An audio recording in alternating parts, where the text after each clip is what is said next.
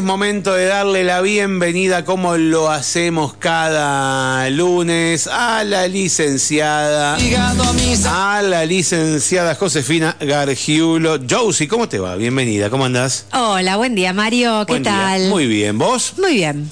Bueno, volvemos a encontrarnos como cada lunes, pero hoy con un formato distinto al habitual, ya que como alguna vez nos hemos eh, propuesto hablar sobre el suicidio eh, y, tratar de no hablarlo detrás de un hecho, eh, sino, sino al menos a- a- a- un par de veces al año. Justamente ayer fue eh, el Día de la Prevención del Suicidio, ¿no? Exacto, de la concientización y la prevención del suicidio, el 10 de septiembre. Entonces, eh, bueno, la semana pasada habíamos charlado y dijimos lo dejamos para, para hoy, lunes, eh, que es el día, al día siguiente del Día Mundial para la Prevención del Suicidio.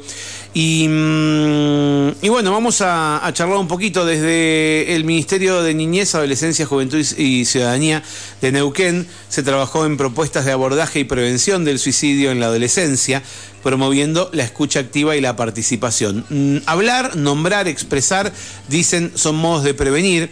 Por eso, junto con adolescentes y el equipo técnico de la Subsecretaría de Niñez y Adolescencia, que forma parte de este ministerio, se generaron unos mensajes radiales para, sobre prevención de suicidio que, mm, bueno, eh, nos, nos mandan a la radio, vamos a compartir alguno de ellos ahora, dice justamente en el marco de, de este 10 de septiembre. Escuchamos uno de ellos, tenemos tres, así que vamos a escuchar ahora el más largo y después vamos a, a- empezar a charlar un poquito entre nosotros. La cinta naranja como símbolo de transformación, como el devenir en esta vida. No debemos pensar a pesar del dolor, sino a partir de ese sufrimiento. Transformar para seguir existiendo. Existiendo con un otro, otra, que acompaña. Pensarnos en comunidad, pensarnos en un todo. Todo encuentro es un reencuentro. Volver a conectarse con los deseos, las necesidades, los proyectos. Hablemos de la vida, hablemos de lo que nos pasa, hablemos del suicidio. Hablemos del suicidio. Bueno, esto es uno de los de las piezas que nos enviaron. Hablemos del suicidio. Muy bueno. Sí. Y de eso se trata, Mario, justamente, de hablar. eh, y de hablar es esto, de lo que estamos haciendo ahora, lo que hicimos en otras oportunidades. Vos pensá que esto de hablemos del suicidio y que este espacio sea posible, viene un poco a romper con lo que durante muchos años fue un tema tabú. Durante muchos años se creyó que si hablábamos del suicidio podíamos fomentar eh, que las personas o las personas que estaban eh, cerca de esa situación tomen una decisión. tomen una decisión drástica. Igualmente, en cuanto a la comunicación, no hablamos de los hechos eh, acontecidos, ¿sí? Eh, hablamos del suicidio aquí en la Sí. radio, siempre con la presencia de un profesional, es una de las normas, siempre con la presencia de, en este caso, tuya, una psicóloga, eh, que es una de las reglas que tenemos los comunicadores. Eh, hay, hay una bajada de línea importante que, Sí, que está sí, muy bien porque es para tanto. explicarnos a nosotros cómo abordar esta temática. Esta temática que, que prácticamente no se estudia eh, en comunicación, pero, pero hay, hay sí estas actualizaciones en cuanto a lo comunicativo para poder hablar del suicidio. Pero sí lo que no hacemos es hablar de un hecho acontecido. No. O sea, no, no hablamos, no contamos cuando hubo un suicidio. No. No contamos, mm, eh, eh, mm, podemos contar que una persona falleció, pero tal vez no contamos cómo fue o, o- de qué manera se decidió. No se le da publicidad a- al hecho en sí, porque ahí sí, eso sí está estudiado de que, de que termina de alguna manera eh, promoviéndolo, de alguna forma. En algo que se llama el efecto contagio. Por eso es, eh, me, me parece súper responsable lo que están haciendo los medios de hace bastante tiempo a esta parte, que es todo esto que estás diciendo, ¿no? Sí. No se habla del hecho y no se habla de los métodos. Lo que hablamos es del tema, de, que, de lo que duele, de que a las personas eh, o por lo menos los profesionales, lo que, lo que hablamos es que a las personas esta, esta, este pensamiento se les puede aparecer en la cabeza. Que es algo que, en, eh, insisto, en el pasado eh, era... A ver, na- nadie, de hecho las personas no se animaban a contar lo que se les pasaba por la cabeza, aun cuando quisieran hacerlo. Yo creo que seguramente a mucha más gente de la que creemos se le cruza por la cabeza el suicidio ahora de, de, de toda esa gente, de esa gran cantidad de gente que se le puede cruzar por la cabeza, eh, eh, eh, ¿en cuál hay que prestar atención? Bueno, primero y principal, vamos a ponerle énfasis a esto que acabas de decir, que a más personas de las que imaginamos e incluso a cualquiera de nosotros se nos puede pasar por la cabeza la idea de querer morirnos o querer quitarnos la vida frente a alguna circunstancia o alguna cuestión de salud mental que estemos atravesando. Eso no significa que necesariamente ese pensamiento vaya a redundar en una acción concreta. Entonces, por una parte, lo que eh, invitamos es a eh, comprender a nuestra cabeza, ¿sí? a nuestra mente, como una mente que a veces, frente a lo que duele, puede sacar ese tipo de pensamientos, así hablando en criollo. Sí, sí, sí, sí, Pero cuando aparecen esos pensamientos, lo primero que tenemos que hacer es no tomarlos como, primero, como órdenes, que aparezca en mi cabeza no significa que entonces yo voy a necesariamente cometer eh, esa acción. Eso en, en, primer lugar. Y en segundo lugar, si el pensamiento fue una, dos veces, bueno, puedo buscar los métodos que yo sé que a mí me pueden servir para salir de esa nubecita negra. Pero si los pensamientos empiezan a volver repetitivos, tengo que buscar ayuda. O si yo veo que eh, un ser querido o no querido, pero digamos una persona, empieza a, digamos, hacer chistes más de lo usual con el tema. Digo, hacer chistes. Eh, Hay gente que hace tipo comentario, comentario jocoso. Hay gente que no hace chistes y que te lo dice como al pasar. Porque, porque hay una frase conocida que que, creo que está mal, pero quiero que vos me digas, que dice que el que avisa no se suicida. Claro, ese es uno de los mitos alrededor del suicidio. Es un error. Eh, nueve de cada diez personas que, que cometen suicidio analizado o lo han mencionado. claro. claro, eso no quiere decir que, digamos, todos estamos criados bajo esta, esta misma cultura donde este mito que acabas de mencionar es, eh, digamos, es, es muy popular. Entonces, hoy en día incluso se, se sigue escuchando.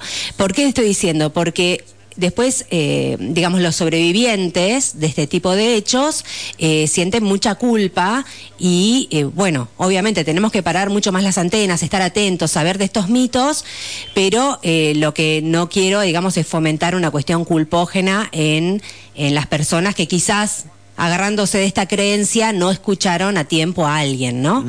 Pero sí, es un mito. Las nueve de cada diez lo hablan. Entonces, si te aparece el pensamiento una y otra vez en la cabeza, lo ideal sería pedir ayuda.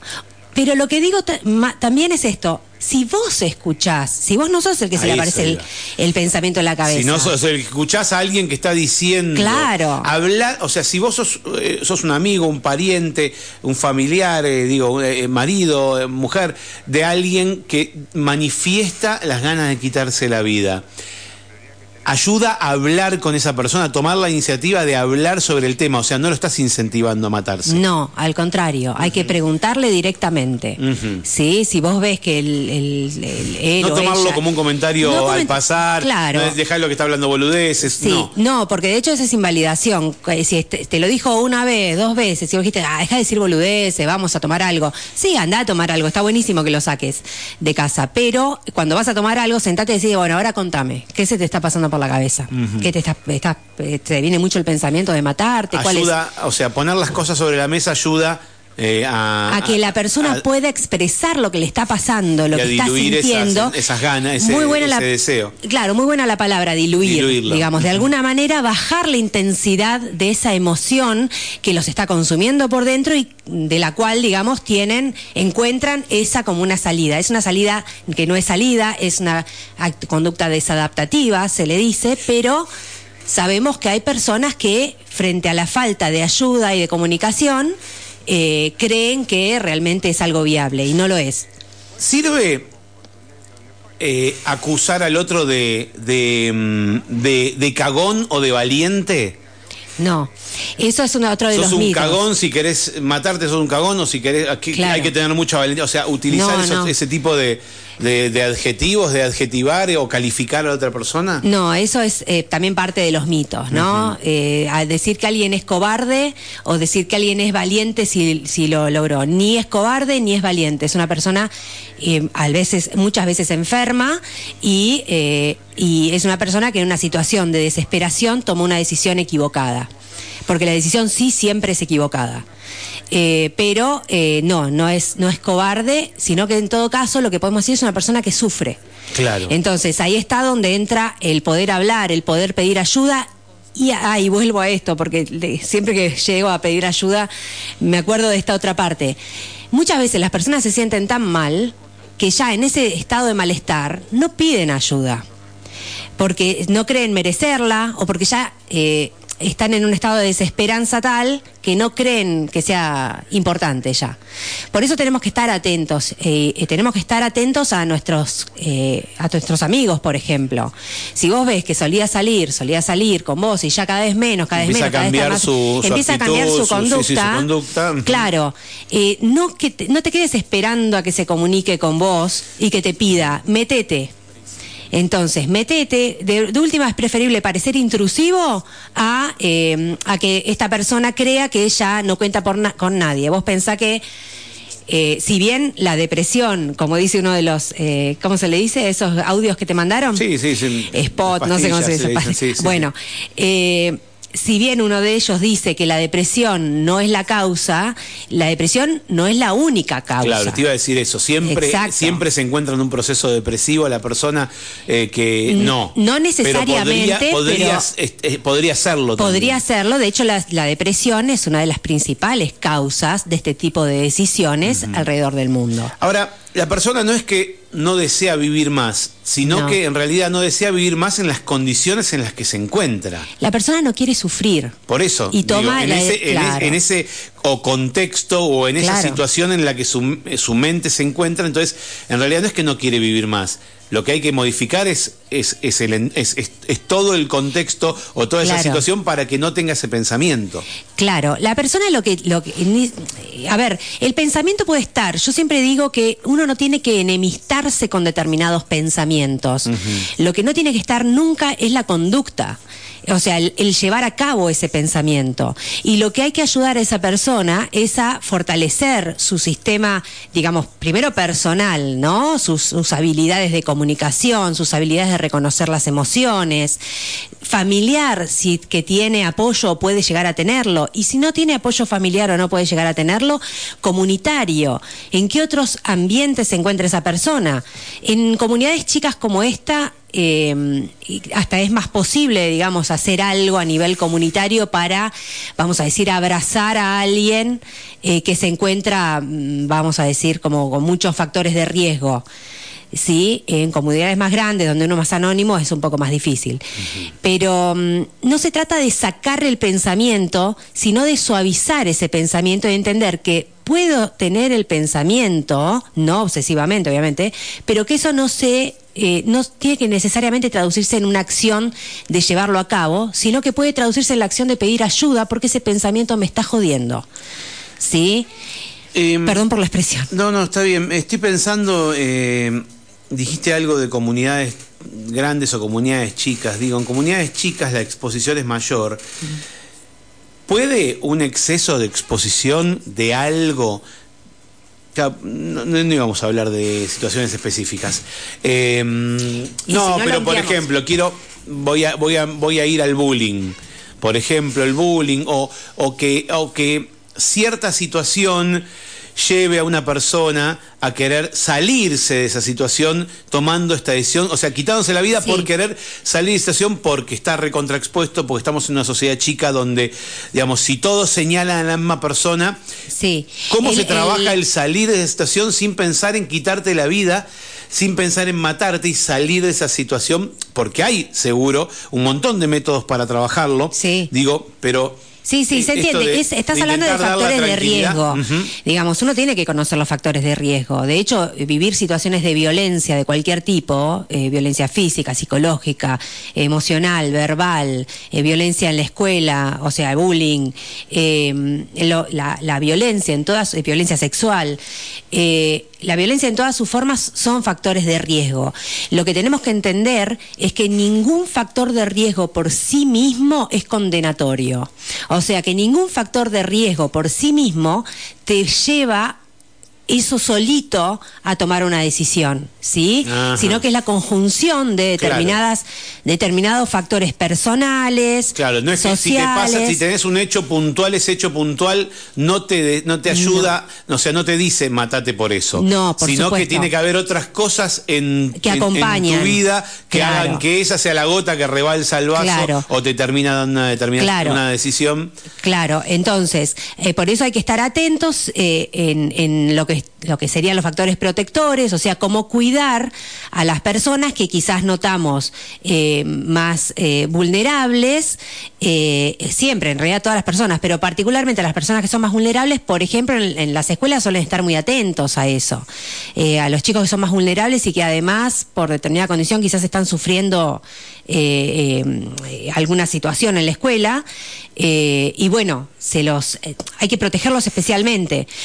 Insisto, no hay una sola situación que por sí misma sea condenatoria. Entonces, no se trata de me divorcié y por eso, ¿sí? Es generalmente hay situaciones de base de, personalidad, falta de habilidades, eh, eh, eh, personas que tienen tendencia a desarrollar determinadas cuestiones de salud mental.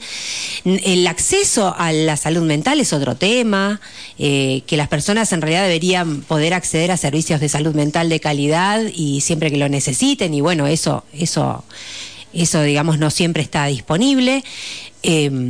Pero bueno, no, no hay un solo factor. Si bien esto que mencionaste es un factor de riesgo.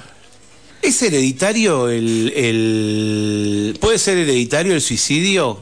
Si una persona se le suicidaron sus padres, su madre, su padre, eh, ¿puede, ser una- un, ejemplo de, salir de alguna situación? Y de alguna manera ahí se establece un, patrón, digamos, un aprendizaje, pero tampoco es necesario, digamos, no necesariamente porque se suicidaron tus padres, eh, vos vas a hacer lo mismo, pero sí es verdad que es un factor de riesgo que eso haya sucedido, ya sea porque digamos, desde quizás temprana edad tomaste una, un aprendizaje eh, eh, desadaptativo sobre cómo, entre comillas, solucionar un problema, y, eh, o porque habría que pensar de base, y siempre hay que pe- pensarlo, esto, si se suicidó, bueno, pero ¿qué le pasaba? Y a veces descubrimos que hay patologías, psicopatologías en la familia que se repiten y que no han sido tratadas y que, digamos, han sido la base de, eh, de que después, frente a alguna otra circunstancia, cuando se dan un par de factores, las personas tomen esa decisión. Entonces, lo que uno hereda no es el suicidio, lo que here- heredás son determinadas características eh, de salud mental. Claro. Sí, y también determinadas cuestiones de vulnerabilidad o de falta de- del saber afrontar situaciones o aprender que se afrontan de esa manera y no de otra.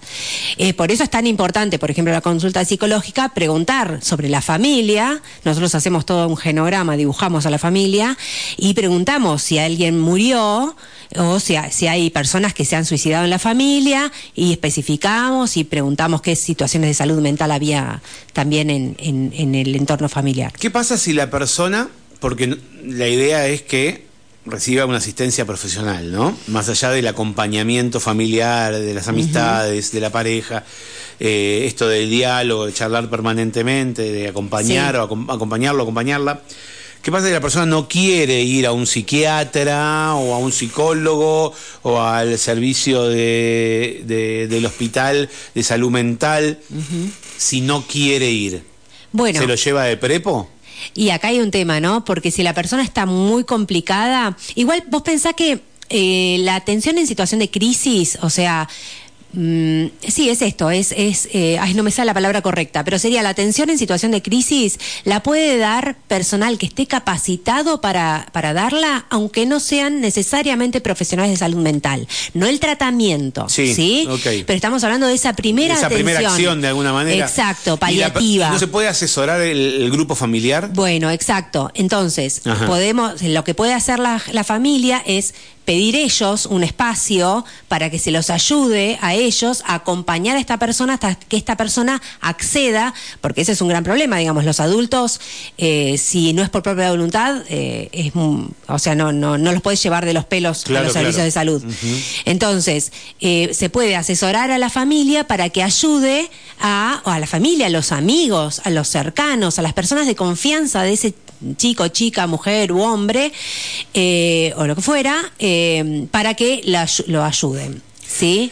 Así eh, que sí. En, la comunicación, si yo si hablamos, como decíamos recién, marido, mujer, esposo, novio, familia, amistades, vecino. vecino. ¿tiene que ser tipo un proceso de interrogatorio o tiene que ser más una charla, escuchar qué dice e ir? porque, digo, uno no sabe y, escucha y, te cuentan los problemas y vos no sabes qué contestar. Claro. Eh, ¿Entendés? Que, si, tenés que hacer responder con preguntas en vez de con respuestas. Y es muy complejo para cualquier persona dar todas esas vueltas. El, más que nada es escuchar y sí animarse a preguntar. Si te lo dijo una, dos veces, si te podés, yo sé que cuesta, pero si te podés animar, si te dijo una o dos veces, no, porque ah, mejor, ¿sabes qué? Tal cosa. No, yo pienso en una ah, charla. Sí. Te, te, hago una pregunta y vos me contestás y me terminás convenciendo vos a mí. ¿Entendés? De que, de que esto es una cagada, ¿entendés? Ah, eh, entonces, claro, lo que pasa es que ahí no hay que entrar en, en que. pararse frente a, esa, a, esa charla. Esa, esa charla es un acompañamiento más que un cuestionamiento. Claro, lo que pasa es que la situación puede ser una cagada, pero la solución no es el suicidio. Claro, claro. Entonces, y no podemos negar que hay situaciones que son una cagada. Y de hecho hay muchas situaciones socioeconómicas que son una cagada. Pero la, solución no es el suicidio. Entonces de eso tenemos que estar convencidos. ¿sí? Y tenemos que estar convencidos a la hora de comunicarlo, tenemos que estar convencidos a la hora de charlarlo. No lo es, porque de hecho no es una solución. Eh, eh, solución es esto, es poder, poder charlarlo, poder buscar una vuelta, decir, vos le podés validar a alguien que le está pasando mal. ¿Sí? Decirle, a ver, te lo digo así nomás, ¿no? Cada uno después buscará su forma, pero entiendo que lo que estás pasando es una cagada y que ahora sentís que, lo, único que podés hacer es esto, ¿sí? Pero esto no es lo único para hacer, podemos acordar, tipo, que no lo, que no lo hagas y que, eh, y, y y esperemos a ver qué otra vuelta le podemos dar. Seguramente hay vueltas mucho más adaptativas o mejores que esta que estás pensando, que para la mente suele ser, vamos a decir, una salida dolorosa pero rápida a una situación de sufrimiento. vos pensás que nuestra mente toma, toma tajos cuando tiene la oportunidad. ¿sí? Y eh, esto no se trata ni de cobardía, ni de valentía, ni de un pomo de nada de eso, sino que esto es como las personas que, a ver, si vos le, a ver, si vos hablas con una persona que ha intentado este tipo de, circunstancias, de, acciones, lo que te va a decir es que no necesariamente quería morir. Lo que querían era dejar de pasarla mal y querían descansar de lo que les estaba pasando en la cabeza. ¿Sí? Claro, por eso es lo que es que lo que decíamos un rato. La persona no quiere morirse. No. Quiere dejar de vivir lo que está viviendo. Lo que está viviendo. Claro. Y nosotros entonces ahí, respondiendo a tu pregunta, eh, no, no nos pongamos complejos, pero eh, escuchemos, validemos lo que está sintiendo. Ah, duele, pero escuchemos lo que, lo que está pensando, pero no validemos la conducta. ¿Sí? Entonces esto es, entiendo que lo estás pensando, entiendo que la situación es una cagada, pero esa no es la salida. Bien, prestar la atención a una persona entonces que se aísla, que tiene repetidas ideas negativas, sí, que, que, repite que me, No, no, no, eso, prestar la atención, estar, estar atento, no, no subestimar los avisos. Claro, que eh, cambia sus conductas o que llora mucho. Claro, o que, sí, o que eh, de pronto se aísla, una persona que se aísla. La, la desesperanza suele ser un, un, síntoma interesante, una emoción interesante para prestar la atención. Cuando existe desesperanza, ¿sí? Entonces la desesperanza es una alerta, eh, esto, el aislamiento, por eso en la época de la pandemia era tan peligrosa la recomendación principal que era aislarse, era tan, tan peligrosa a nivel salud mental. Eh, eh, bueno, entonces prestar atención, validar lo que el otro siente, no minimizarlo, estar cerca Y si la persona se aisló mucho, eh, insisto, pequen de intrusivos, eh, métanse. eh, Que no, te, que no te preocupe molestar. que no te preocupe molestar, porque, al contrario. porque eh, vas a molestar posiblemente, sí. pero es posible que si la persona está muy sumida en la desesperanza no busque ayuda allá. Entonces, ahí es donde uno se tiene que meter medio a la fuerza. Me dicen por acá, tuve una situación con mi hijo adolescente y fuimos atendidos muy bien en el hospital. Nunca había estado en el ala de salud mental y en la situación delicada que estábamos me llamó la atención varios carteles que decoraban el lugar con frases como hablamos de diabetes y no hablamos de salud mental o hablamos de cáncer y no hablamos de salud mental y es tan real porque es otra enfermedad como otras. Totalmente, y ahí está donde, eh, por ejemplo, en el tema en- de la depresión, me- eh, qué bueno que fue que fue atendida y todo. Eh, en el tema de la depresión, por ejemplo, la gente cree que eh, sale con buena onda, ¿viste? Y, o sea, la gente a ver, eh, hacé tal o cual pavada, digo, perdón por la expresión, y Sí. vas a salir.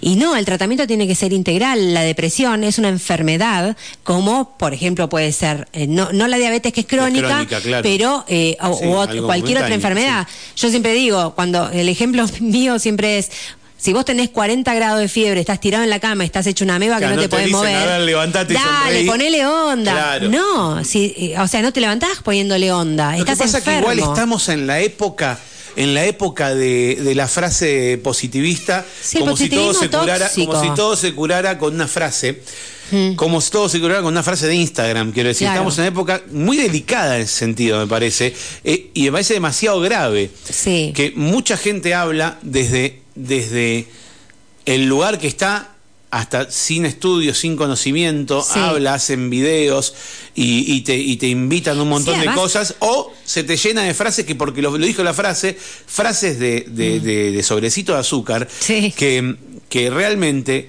pueden se- terminar siendo contraproducentes. Totalmente, porque además son frases que, que, como siempre digo, eh, te incitan a que la- el único camino es ser feliz. Y justamente si vos estás en un proceso depresivo, por ejemplo, o si tenés un trastorno límite de personalidad, u, u otra condición, un trastorno alimentario grave, eh, cuestiones, condiciones que te pueden llevar a una situación emocional severa, eh, eso es más presión en contra porque tenés que ser feliz y no lo estás haciendo. ¿Cómo no lo estás haciendo? ¿Entendés? Entonces, no está bueno, no está bueno, eh, at- atiéndanse con gente que sepa del tema, eh, por lo menos si es una situación muy delicada, eh, en primer lugar concurrir a los lugares eh, eh, donde se sabe del tema, donde se sabe tratar el tema. Después, cuando ya estés un poco mejor, haz lo que quieras. Pero eh, esto es una enfermedad como cualquier otra. Estas son enfermedades como cualquier otra y ne- tienen tratamientos específicos que han demostrado bastante efectividad. Entonces, bueno, eh, por eso volvemos a- a la- al acceso a, los- a la salud, ¿no? Me dicen acá que te dejen sin trabajo por tener una enfermedad también te lleva a la depresión. Y a veces, Claro. por más que pidas ayuda, no encontrás salida. Digamos, la Claro. ayuda, la ayuda, la salida está. Cla- claro. Es un proceso, lleva, no es sencillo y la salida no significa que revierte lo ocurrido, que uno recupere el trabajo por la enfermedad. No, es que te tenés que transformar en el camino en algo. Exactamente, lo que ocurrió es una consecuencia, claramente, la depresión en ese caso es una consecuencia de una determinación que se tomó, no significa que uno vaya a resolver, lo que tiene que resolver es la depresión y Claro. poder tomar otro, otro camino. Claro, pero la depresión hay que resolverla, porque mientras estamos en la situación de depresión, los caminos que podemos ver o las habilidades que podemos poner en juego son muy pocas, porque nuestro procesamiento en la mente, eh, cómo funcionan nuestros pensamientos, cambia, es una enfermedad, la de- y ahora estamos hablando de depresión, pero en la depresión cambia la forma en la que procesamos la información. Entonces, todo lo que vemos es eh, vamos a decir la palabra negativo, aunque es desadaptativo, ¿sí? No le vemos salida a la situación. Y a- muchas veces pasa que la persona sumida en la depresión cree que, a ver, suena muy razonable lo que está diciendo, dada las circunstancias Claro, que está claro, viviendo. claro. Eh, Es, Pero la- es es la- lógico lo que dice, pero, pero no es, que- pero está, está teñido por la enfermedad. Entonces ahí es donde hay que entender realmente que la depresión es una enfermedad que nos tiñe la forma en la que vemos el mundo y en la que nos vemos a nosotros mismos, en la que vemos nuestras posibilidades y en la que vemos el futuro. La tiñe toda de gris. Entonces no tenemos la, o nos cuesta en, esa enfermedad tener la claridad para tomar decisiones. Entonces lo primero que deberíamos tratar es la depresión y paralelamente a ella iremos encontrando, o sea, a medida que vamos saliendo de la enfermedad, em- empezamos a encontrar otras alternativas. ¿Sí? Eh, pero sí es, es- un factor de riesgo, digamos, que, vuelvo a decir, un factor de riesgo por sí mismo no determina un camino, pero lo es, lo que mencionó. Bien, acá me estaban haciendo una pregunta que no entendía, por eso le escribía, que un oyente dice, eh, pregunta por eso es que incentivan por las redes sociales. Preguntaba a qué, dice, los chicos se esconden en redes y chatean con gente que los incentivan a eso. Hay Digo, ¿a perversos en todo el lado, Dice, sí. hay gente que se hace pasar por otra y los incentivan. Sí. Eh, a nosotros nos pasó con una nena y le tuvieron que sacar el celular. Pero Sí. la, la pregunta es, ¿los incentivan a, a lastimarse, sí. a Hay mucha basura en Internet, Mario, Ajá. mucha basura, basura total. Eh, así como históricamente hay sitios que promueven los trastornos alimentarios, Claro. eh, también hay eh, ciertas personas perversas que escondidas tras un falso perfil o personas que no necesariamente son perversas, pero son personas, a veces hasta conocidos de los chicos, que están pasando una situación de salud mental complicada y esto sería como una apología que hacen Claro. de el suici- del suicidio. Por eso, pero esto ya lo sabemos, tenemos que estar atentos a eh, las redes y al celular de nuestros hijos. Eh, no tienen, a medida que son más chicos, digamos, no tienen la madurez psicológica de, de, digamos, de manejar estas cosas. Muchas veces los ponen en, en situación, esta persona que les escribe, sea conocido o desconocido, los pone en situación de tener que apoyarlos, tipo, yo me estoy pensando en matar, tipo, decime algo, ¿no? Y, y eso no es algo que pueda hacer necesariamente un chico de 10, 11 años, Claro. porque lo he escuchado de chicos re chiquitos. Que no lo pueda encarar. Sí, no, esto te- tienen que avisar a sus padres, a su madre, a su maestra, eh, a los profes, que esto está pasando. No se carguen al hombro esto. Bien, bueno, Josie, eh, ¿cómo te encontramos en las redes? Eh, me encuentran como en Instagram y en Facebook como psicóloga Josefina Gargiblo. Muy bien, nos encontramos el lunes Dale, que viene. Nos encontramos. Gracias por el Muchísimas espacio. gracias, muchísimas gracias a vos por, por venir a la radio. La escuchaste a la licenciada Josefina Gargiulo.